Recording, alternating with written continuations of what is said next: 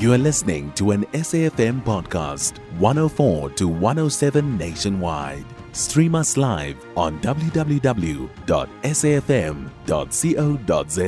or via the SABC Plus app. SABC News, independent and impartial. The South African Local Government Association, SALGA, has concluded an international migration workshop to build consensus and unified approach in managing international migration. The workshop reviewed the impact of illegal immigration on local economies in borderline and inland municipalities. Presentations were done by the metropolitan and district mayors. For more on this, we're now joined on the line by Salga's portfolio head of community services and inclusivity, Nozibele Makanda. Very good morning to you and welcome. Good morning, Elvis, and good morning to the listeners of SAFM, and thank you very much. Ms. Makanda, can you give us an overview of the discussions and, and what came out of the International Migration Workshop?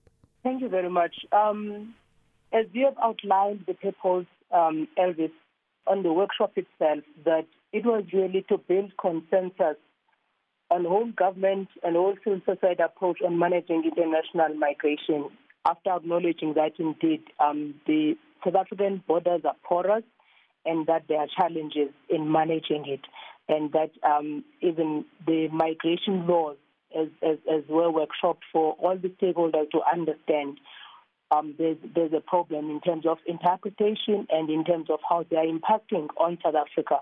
And therefore, the overall discussions on the workshop um, included, of course, led by Home Affairs, who, who was running the workshop, uh, supported by SALGA, the Minister of cooperative government, governance, the Minister of Home Affairs, the Minister of Small Business Development, the traditional leaders in, in, in, with the House of Traditional Leaders, the ministry itself on the traditional affairs and uh, traditional and cohesion affairs, as well as um, the, the, the, the, the, the, municipalities themselves. Now, um, key to all the issues that we discussed were that we need to really look into the international agreements that need to be reviewed with a view to accede to them with reservations, as most countries did. That um, we look into the policy and legislative reforms for our country that perhaps need to be reviewed and strengthened for implementation and enforcement. That we develop um, standard omnibus bylaws that would assist local government in areas of trading, of human settlements, of even illegal invasion of land and other areas.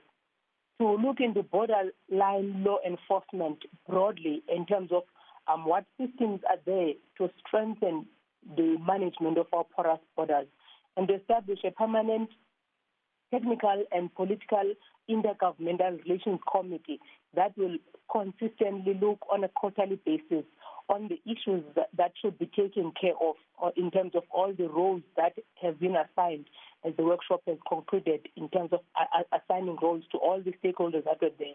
We will also review the issue of resource allocation to municipalities that enables them to address the unique resources and pressures to municipalities that are also compounded by the challenges of migration.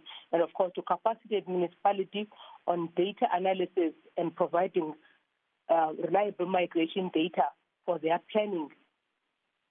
And now, so, um, yes. So, so now the workshop also reviewed the impact of illegal immigration in communities in borderline as well as inland municipalities. Talk to us about the impact of illegal migration on municipalities specifically. It, it, it presents really unique challenges to municipalities in, in, in that there is highly fluid populations, uh, particularly those with international borders, where there is movement on a daily basis of people that do not report themselves to, to, to Home Affairs and, and, and to, to border agencies and, and, and therefore be registered.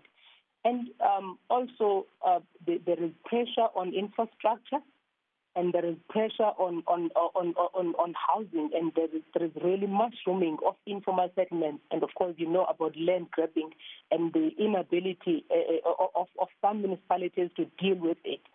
And also, um, key to, to the challenges then is that municipalities get their, their pressure on, on in terms of offering basic services like water, sanitation services, and, and even, um, of course, broadly now to government. We have realized that, especially along the most uh, common borders, with Swaziland with Zimbabwe, with Lesotho, with Botswana, uh, the, the key problem is that there is such a daily interaction in the communities such that some of the the, the, the, the migrants are actually registered for for for for for for, for, for grants in, in, in the country. But more, most importantly is that people come into communities unannounced with no one knowing them, both in traditional communities as well as in townships. And then once they do not have any status in the country, they pose a threat, a security threat to the country. And there is mushrooming of spaza shops that are uncontrollable, that do not comply to laws of the country, both health laws as well as safety laws. Where in a spaza shop, shop you find uh, there is a spaza shop, but there is a different owner, but it is run by someone else. Now, the, the, the, the, the, the owners trade, sleep, eat, pray, and manufacture the goods right in those spaza shops, threatening the security and safety of, or rather the health and safety of the goods that are traded in communities.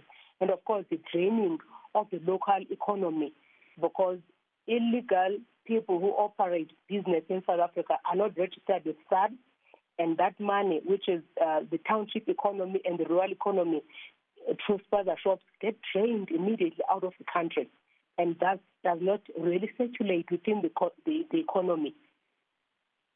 One of the thematic areas identified was the policy and legislative reforms. Now, South Africa has progressive refugee and immigration laws, but the major problem is the management of an overwhelming number of asylum seekers, most of whom did not qualify for refugee status. The question then is Does South Africa have adequate policy, legislative, as well as institutional reforms to address, uh, to address immigration? Of course, um, there is a challenge with that. And um, part of the the, the, the discussions in the workshop were to look into the white paper on citizen on citizenship, international migration, and refugee protection, which aims to completely overhaul the citizenship and immigration system. And this will lead to the amendment of some of the key legislation. For example, the Citizenship Act of 1995, the Refugee Act of 1998, the Immigration Act of 2002 and the Identification Act of 1997. And of course, there is also a discussion on, uh, uh on, uh, in fact, there is cabinet approval on the national labor migration policy, which aims to introduce quotas to limit the number of foreign nationals who can be employed in certain economic sectors. And so, uh, uh, key to these discussions um, um, um, would, would then be what needs to be reviewed in them that is impacting negatively or that may have been over or, or, or, overlooked at the mm. time that they were that, that, that, they were promulgated. So the white paper then provides us with that opportunity to look into the challenges that we're experiencing as a country and, and mechanism to address that through our policies. I thank you so much for your time. It's an absolute pleasure, Elvis. Thank Nos- you. Nozibele Makanda, the Portfolio Head of Health, Community Services and Inclusivity at SALGA. You can find SAFM Current Affairs on 104 to 107 nationwide.